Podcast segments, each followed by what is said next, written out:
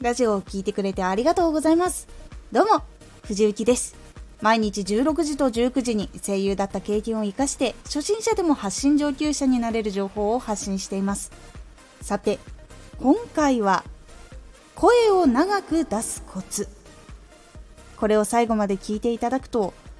ロングトーンで声を少しずつ長く出せるようにトレーニングできるようになります。少し告知させてください。毎週2回火曜日と土曜日に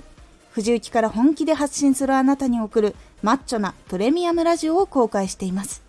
有益な内容をしっかり発信するあなただからこそ収益化してほしい。毎週2回火曜日と土曜日。ぜひお聴きください。はい。話す筋肉と長く話し続ける筋肉は少し違うのでトレーニングのやり方も違います。やっぱり刺激をしなきゃいけないところっていうのがそれぞれ違うので今回は声を長く出し続けるようにできるというのを目的にトレーニングをお伝えしていきます。今回のやり方は声を息の限界まで出し続けるというシンプルな方法です。例えばですがあーでもいいし、おーでもいいし、うーでもいいんですけど、うーとかよりだったらあーとかおーとか、もしくは口をちょっと開けたままでそのまま出た音とか、あーみたいなやつを息の限界まで出し続けるっていうシンプルなやり方になります。この時に注意しなきゃいけないのが、まず、がなってはいけない。あの力んでしまってあーっていうのがあーってなっちゃったりすると今みたいなやつを力いっぱい思いっきりやると喉を痛めてしまうので普通にリラックスしている状態でそのままあーって声を出してください。でこの時に最初小さな声でも全然大丈夫です。いつも喋ってる声小さいっていう方もいると思うのでその小さい声からでも全然 OK です。そして慣れてきたら息をさらに長く出せるようにしたりもしくは今まで出していた声よりもちょっと大きめの声であー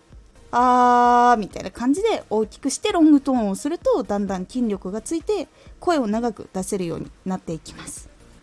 苦しくなってきた時これ結構効果があるんですけど体をリラックスさせるように揺らしてみると結構緩んでくるので息が伸びやすくなります。私はよくあの腕を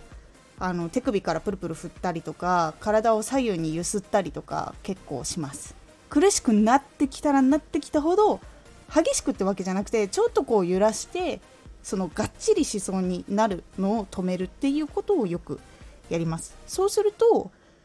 硬くなってそのまま棒立ちで息を吐いてるよりもなぜかちょっと揺すった方がちょっと伸びるっていうのがあるので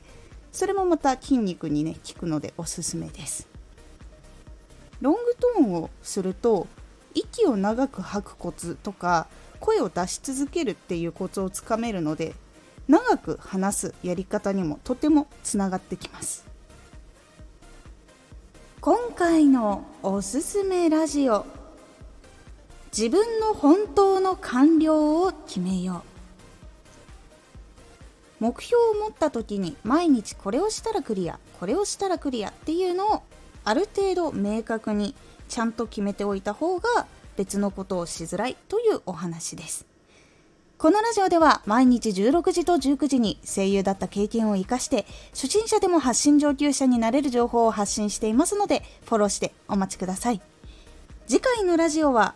面接と同じくラジオも整えよう。こちらは面接の時に自分の身なりを整えるのと同じようにラジオも整えるっていうことが大事というお話になっておりますのでお楽しみに。Twitter もやってます。Twitter では活動している中で気がついたことや役に立ったことをお伝えしています。是非こちらもチェックしてみてね。コメントやれた。いつもありがとうございます。ではまた。